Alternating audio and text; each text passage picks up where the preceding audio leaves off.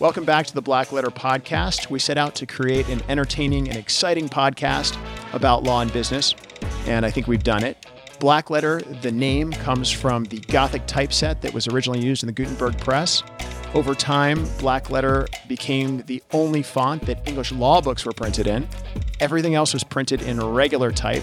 It made it harder for kind of the common person to understand what the English law books said black letter came to represent something that was law, that was set in stone, that was sort of old and a well settled fundamental principle of law. We're here to demystify black letter law. We're here to demystify things that happen in business and law and where those two meet. And I hope you have fun listening.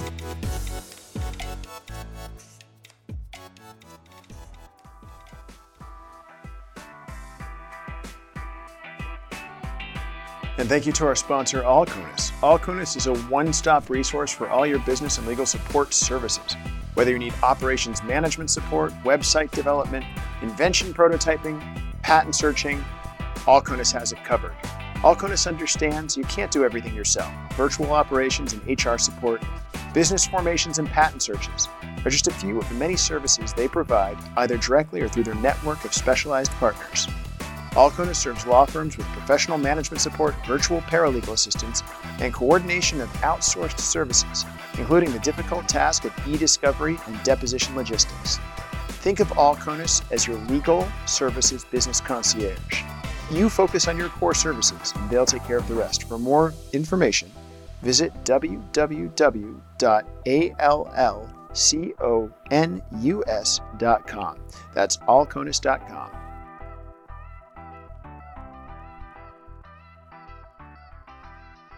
And welcome back to the Black Letter Podcast. Today with me, I have J.R. Lamonaco, an attorney with Dunlap Bennett and Ludwig, and I've got Ron Burns, a technologist, musician, composer, uh, man of man of all trades, um, I guess. And we're here to talk a little bit about um, how the music industry has changed, how technology has changed the music industry, and some developments. I think starting off with, or kind of centering around the the disappearance of or the end of iTunes, which I, I, thought was a really interesting thing that that we were chatting about a couple minutes before we started the show. So um, instead of starting with the end of iTunes, let's start with Ron. Tell us uh, just a little bit about yourself, because I introduced you as a technologist, musician, the guy who wrote uh, jingles for that you still see on TV today, that you wrote in the '90s, and they just aren't doing new content, and we're still listening to your stuff. Uh, what, what's one that we would know? Uh, I did a bunch of stuff that was on Seinfeld. Okay. And that's a good place to start because the hit culture that created royalties in the early days of my career is still a thing that's making me money now. Yeah. Seinfeld's still in syndication everywhere, and which is odd. Well, so so it's uh, interesting. So, you said to me earlier that we've changed from a hit culture back in the 80s and 90s, even early 2000s. You could have one big album, Frampton or or Seinfeld or something like that. One big hit. Backstreet Boys, you said was the last million album, million selling album, million selling album, yeah. 1999, 20, 20 years ago. Yeah. Uh, when I started practicing law, oddly and terrifyingly. Um, but uh, today, so something interesting. Um, my daughter, who's 14, is watching Seinfeld. She just finished rewatching all of Friends um, and The Office, and it's not just her; it's her whole peer group. Apparently, there's some kind of massive resurgence that has to, I can only say, be supported by or allowed by technology. It's not DVDs, it's streaming, it's the culture, it's all over the place. Dunder Mifflin mugs, yeah. Um, Friends, for God's sake. It wasn't a great program when it was on, and everybody well, I would it. argue Friends was the last big hit sitcom. Okay. All right, so, so tell me about that. So, well, so I, what's interesting about what we're talking about is underpinning this is a series of disintermediations by technology. Okay. technology's relationship to art. And I think the law is way behind on this in multiple segments. So if you think about what technology did for our culture in the 70s and, and even in the 80s, we had three television channels. The news was the same on all three. Right. Very different than today. Uh, we had hit TV shows, Archie and Bunker, and was a, was a huge star, right? You had hit records like the Beatles were giants. It's probably giant arguable stars. that Archie Bunker's a star, maybe, but well, the show was. Yeah, no, no doubt about show it. Was the well show done. was big, but he himself, he himself was perhaps the epitome of misogyny. Of course, yeah, um, and that's why they made fun of him, right? So, So what's interesting about that, there was there was royalty systems put into place and laws put into place that could manage that. So from a music perspective, we understood synchronous license, the ability to have airplay royalties with BMI and ASCAP being two independent sort of compose our own entities that Right. manage those royalties. And more importantly, there were synchronization royalties from the sale of physical things like CDs, Mechanical license. mechanical licenses. Yeah. Okay. So those things made people rich. And by the way, this whole, I think this pattern is happening in TV. It's happening in movies. You see people struggling to figure out, well, what's the difference between Netflix and Hulu and all these, you know, even the big FiOS of the Right. world, they're trying to have come out with streaming services to match the streaming. yeah, Disney, I think, is coming up with its own streaming service and not selling its content They actually just took over parts of Hulu again too, and they're starting to try and coalesce everything under the Disney Plus streaming service, and that's Yeah. just the new model that So you're going to have to have a subscription to. I know we have subscriptions to Prime, Netflix, and Hulu, and HBO Go. I have so many subscriptions. So you're co- competing for apps now. Yeah. right? So, but what's what's interesting, what I saw in my career was these waves of specific disintermediation in the music space. So, um, I was doing production music, which is sort of clip art music. It was produced by a company called FirstCom that got acquired by Universal Music, a huge company. And Universal has record companies that produce people like Britney Spears and others. So when Napster came out, all these acquisitions of the production music businesses happened in the mid 90s. Right. So I got massive distribution. It was tremendous for my career. But then Napster came along, completely destroyed the music business in about a year. Okay. And if you think about how they did it, it was pretty interesting. They, they went to the massive buyers of music, mm-hmm. teenagers, and said, guess what? Music should be free. Now Napster got shut down by the law. Napster Right. got crushed. Yeah. And I would say got disintermediated by I, do you remember LimeWire?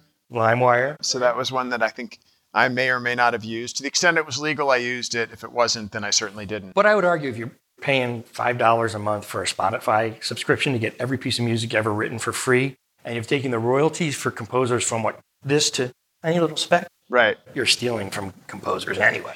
But it's legalized stealing, right? Because composers are subscribing to that model. It's legal, but not necessarily fair. Okay. So tell me about And so, by the way, I, I, I promised your colleague I wouldn't mention anything political today, but I, I have to point out that in- Sure. in, the Mueller report, uh huh. There weren't laws sufficient to take stolen emails and identify that of something of value. So here you have a whole, a whole cyber scandal involving Russia, but the laws just weren't clear enough to make a clear choice on, on that. I think similarly, when it comes to intellectual property and art, the laws have not kept up with the waves of technology. Because just in 15, 20 years, we've seen Napster go to iTunes, and iTunes get destroyed by Spotify. So, so I, I, just slight counter argument. So, I, I think the copyright law is strong enough. The challenge you have really is how licensing and contracting that art has evolved. Not so much that the copyright law, because the United States, relative to other countries, where I've I've tried cases in the UK, I've dealt with cases in Canada. We have the some of the probably the strongest copyright laws in the world. We have statutory damages. Uh, we have um, liability that's detached from actual actions. You essentially have uh, no mens rea, no intent required. If you infringe a copyright, you owe the money and there's statutory damages attached, attorney's fees, all these things that no other country has. They all rely on the Berne Convention, whatever this this amorphous treaty, right? But um, I think what you're talking about really is how the music industry and technology has started contracting away those rights, right? I don't know that that it's our statutory laws that have disenfranchised artists. I, I'm just making the You're counter. making a valid point, but uh, what about the 5,000 kids tonight who are going to take a song from an artist and upload it on their YouTube channel and they're violating a copyright, but there's no damages there because are, the kid though. is not really getting value from that. So the, the entire model is upside down and backwards for us to value art as a society. The number of channels for distribution have multiplied exponentially.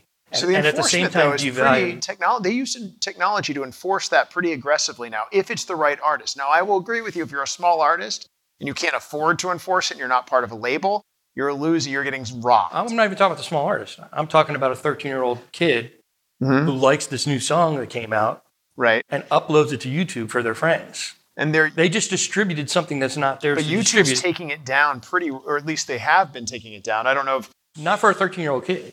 So there's actually, and there are, certainly some issues right now with YouTube's takedown policy. There are actually people who are um, getting takedown notices for their own voice as a copyright infringement from somebody else, and it's just because of the way the technology is detecting it. But I think Ron, you know, you bring up a great point in that the Digital Millennium Copyright Act, which does, you know, is the latest legislation that we have that covers all this, is based in the millennium in 2000.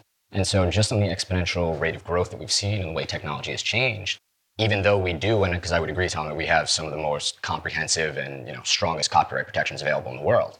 Um, but at the same time, keeping up with how technology has changed under what is you know an ancient statute as far as the growth rate for technology makes it you know certainly really difficult, I think, to navigate that. And So, you- so I'll ask you something sort of, this is probably controversial. I, I bring it up tentatively and, and maybe I shouldn't, but um, in 2000, I think it was nine, do you remember the film The Hurt Locker? I do, yeah. So they were a client of mine, and I filed the first series of copyright lawsuits in the United States on behalf of the Hurt Locker. I sued 25,000 people at once Wow. who were uh, downloading that film, partly because Nicholas, the producer of the film, uh, was the lowest box office of any Academy Award winning film in the history of, of art, Hmm. uh, based on the prorated dollar. I think the studio might not have even made money. And so the only way to recover economic value is to actually file suit against people who are watching it for free. And just us, our law firm, was that we were able to find 25,000 downloaders in our first lawsuit over this and collect money from that. Um, so that, but but there was a legal mechanism for the production studio, and of course, that's the art unit that's controlling the back end to the actors, the back end to the whoever created the film, the creators of the film. And I, I think at the time it was mislabeled trolling because that's not trolling. That's the owner of the film, the maker of the film, the people who created it, recovering from people who are literally stealing it. Yeah. Again, you're probably on my side on this. I this am one. on your side. But um, you know, there was a lot of controversy around that. A lot of people said we have the right to view art and to access art. So, so talk about that from your perspective. Maybe actually I'm preaching to the choir. No, you, you definitely are. So the laws may be good, and you might be able to recover bits and bobs from 25,000 different people. But um, the broader cultural point is the musicians of the 60s and 70s were not 10 million times better than the musicians of today. Well, I think that's pretty clear. Yeah, I'll so so so the so the value of art has been diminished by the exponential explosion of distribution.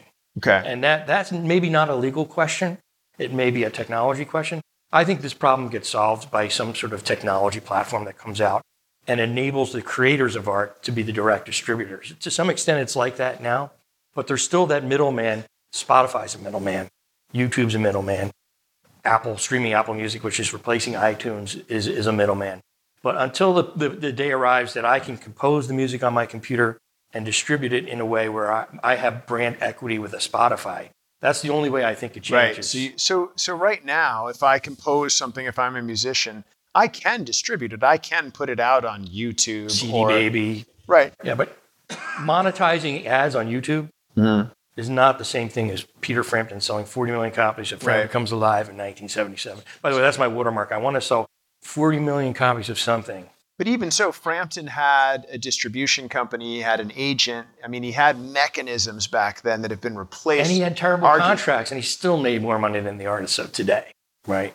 So the question is, does the art that's being made today become lesser because the artist can't be compensated? I don't know. I, I mean, I, I think that that art will always uh, evolve to its highest form, regardless of how much the artist is being compensated, right? Because artists aren't.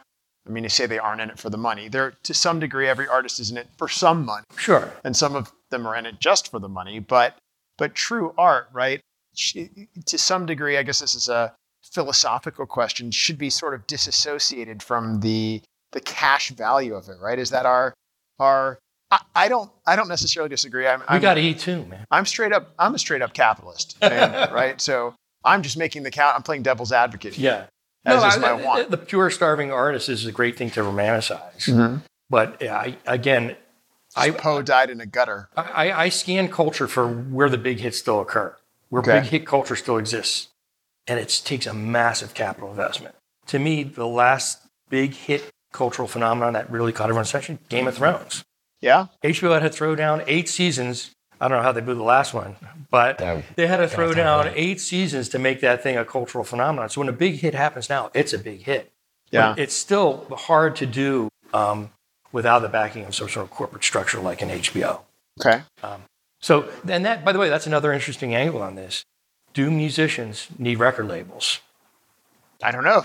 They- They- we may, because the, the record labels were in, in the context of the, the boom years, even though they were very advantageous contracts for the record side, mm-hmm. were able to create a lot more economic value for the artists back then.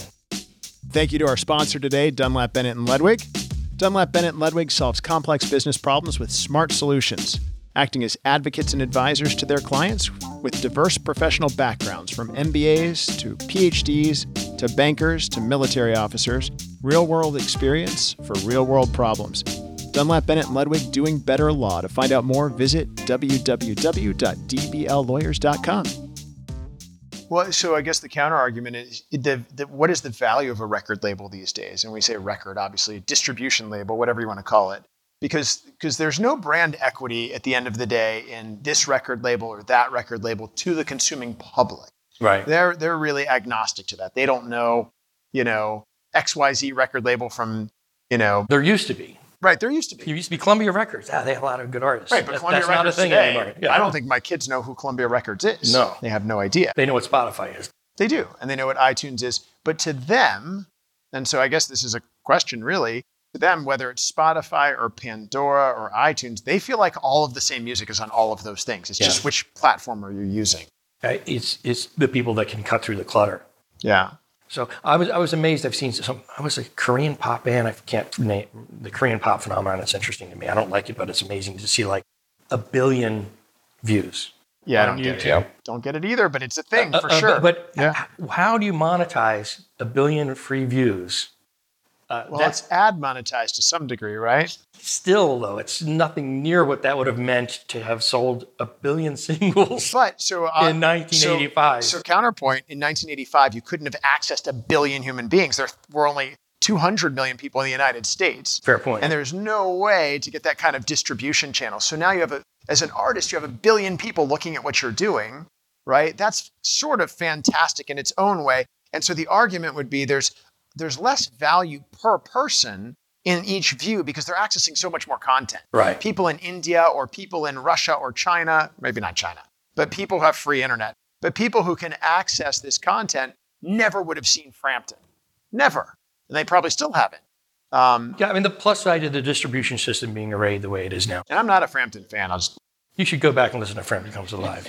Uh, anyway, I don't know how we got to Peter Frampton today. What It an was odd you. person. Classic, I classic. feel like, Yes, I feel like that was you. I think it was your colleague Amy who was a big Peter Frampton. Frampton still makes my Um, mom cry. So when that album comes on, So we talked a little bit about the long tail phenomenon, right? So let's talk about some of the advantages technology offers musicians. Okay. Now you can search.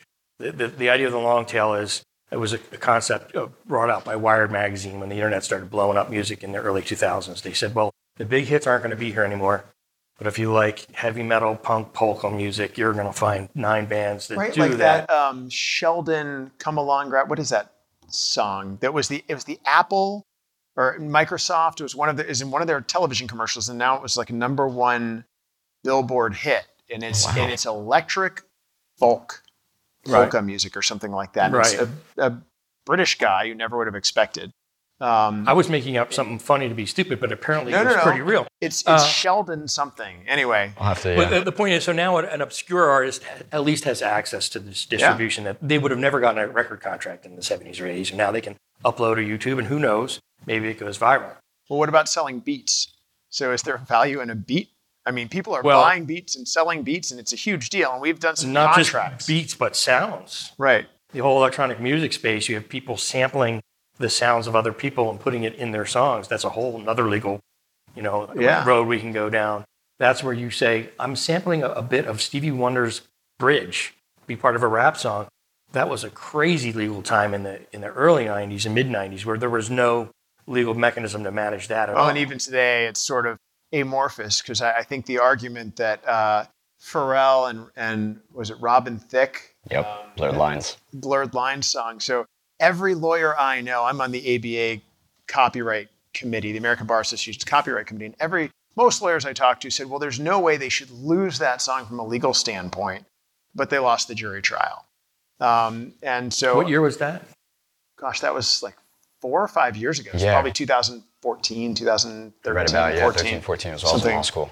Yeah. So, um, sort of an interesting challenge that uh, you think you have legal standards. Like the lay people think, oh, well, they decided that uh, uh, Robin Thicke and Pharrell sampled, uh, who was it, Stevie Wonder? No, Stevie Wonder. Mm, Blurred Lines. They sampled an artist, Marvin Gaye. Marvin Gaye, there you go. It's that's right. Marvin Gaye. And uh, every copyright attorney on earth said this doesn't even, they're not even remotely close. It's not infringement.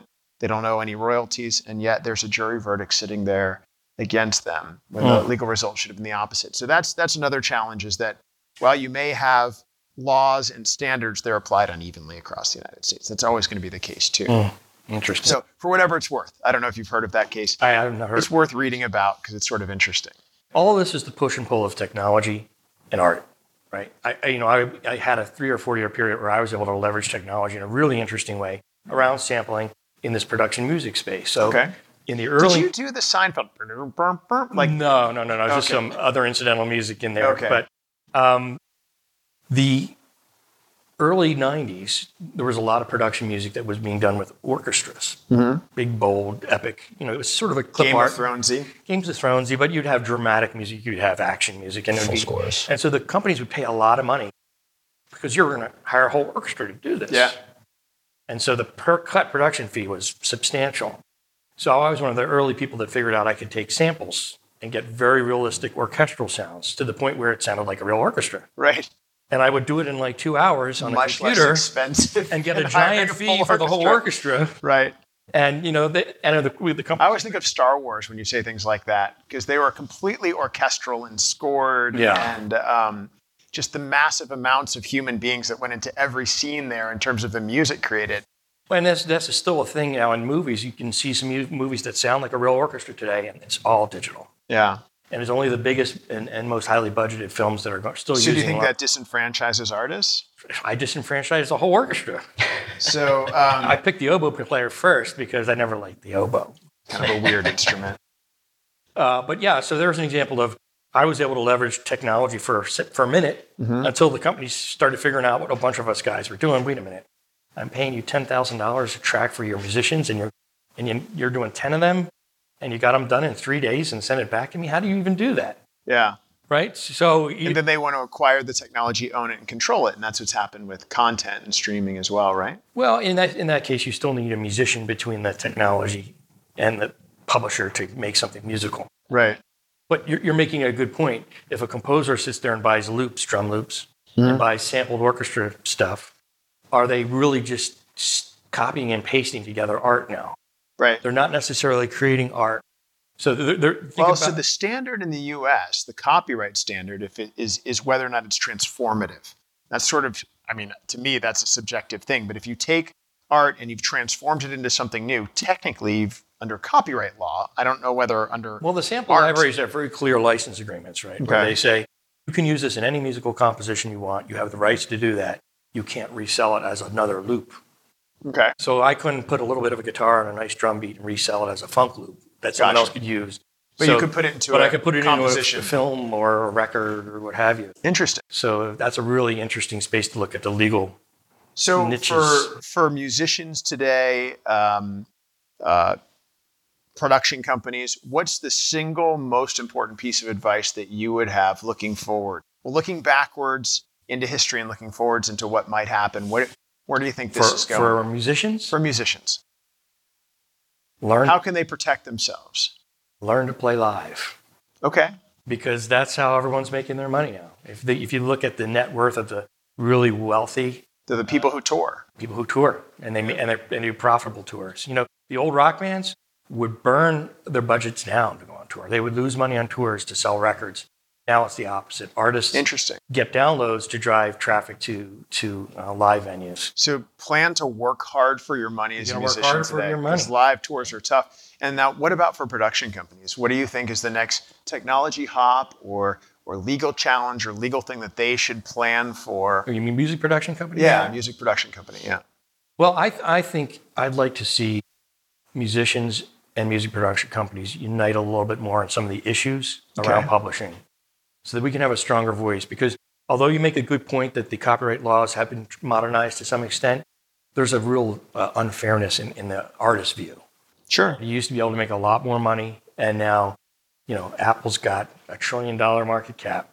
Well, the challenge is going to be nobody's ever going to be able to buy Apple and take that control back, right? Well, I, I actually think it's an interesting thing that happened yesterday that iTunes is getting shut down. So you think that's? I think that's a sign. I think that's a sign that Spotify has challenged Yeah. Apple. Yeah.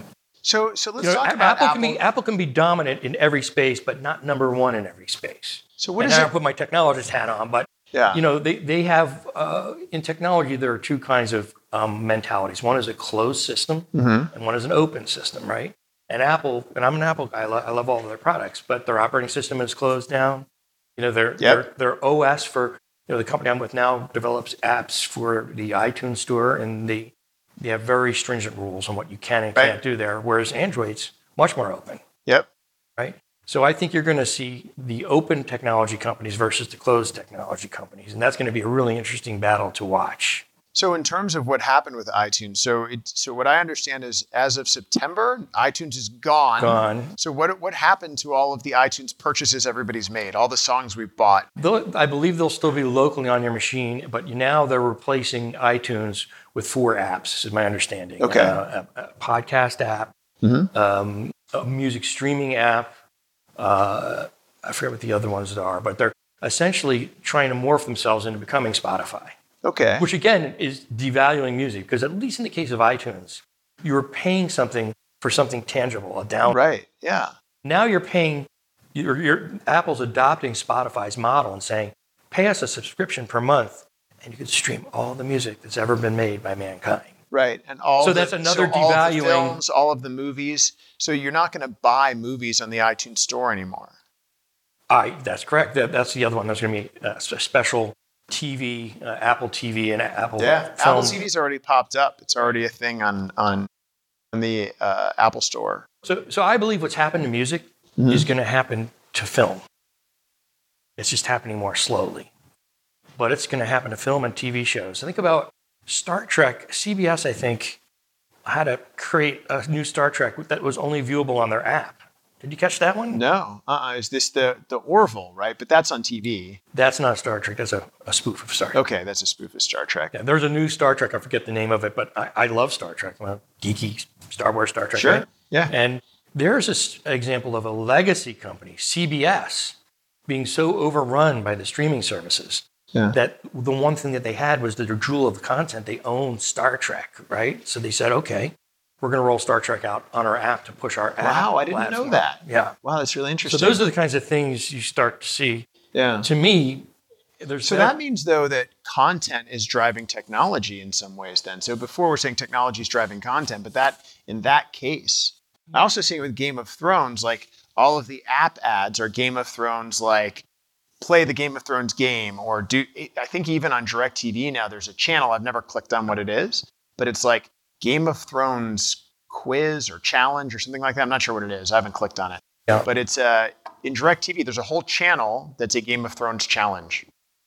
that's interesting. I Yeah, I, that. it is. Yeah. I, I probably should have clicked on it before the show today, but But I'm, I'm arguing that CBS was trying to get their streaming platform out right, they're trying to, get value to, out of be something akin to it. Netflix or Hulu. They're not there yet, so they had to use specialized, treasured content by our society to make that valuable. So, do you think everyone, anyone's going to come along and aggregate all of these platforms again? It seems like they're disaggregating now. It seems like Netflix was the leader, and then you had Hulu come along, and you had Apple come along and try to compete.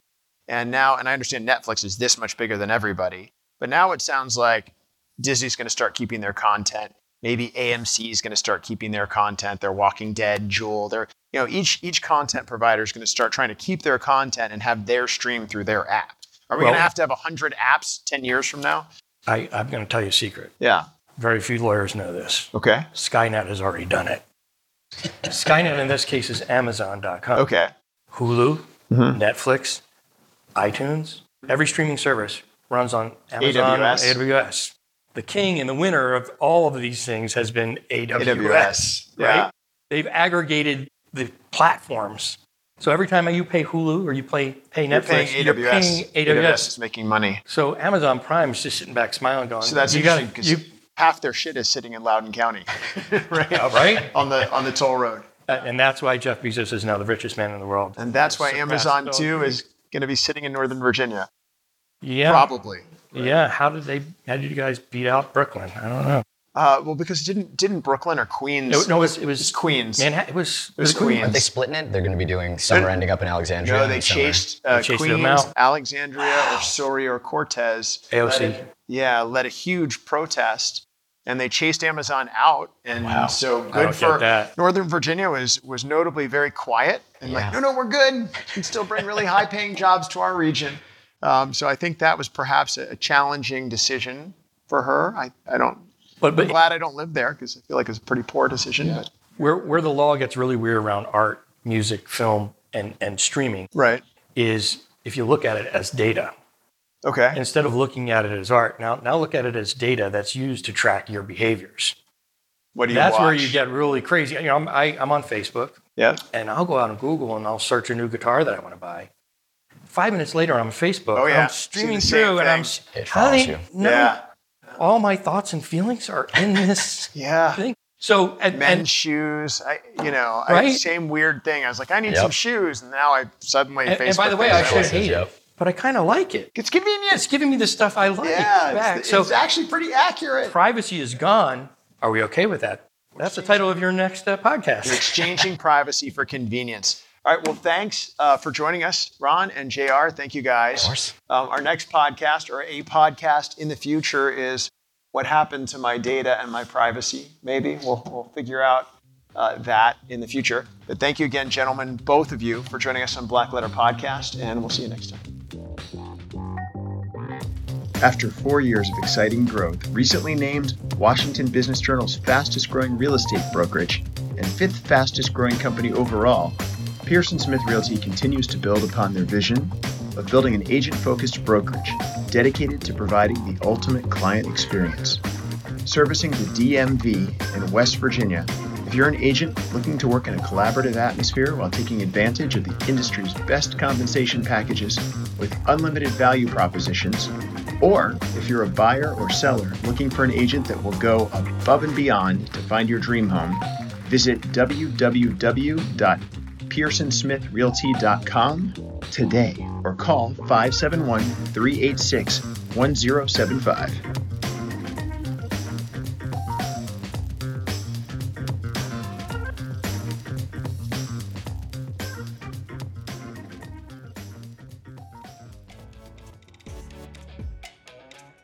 That's all for today's episode of Black Letter. Thanks again for listening. Join us next time when we talk about more Black Letter issues in creative ways. Make sure you subscribe to the podcast on iTunes and Google Play so you never miss an episode. And to catch us on video, check out our website at blackletterstudios.com.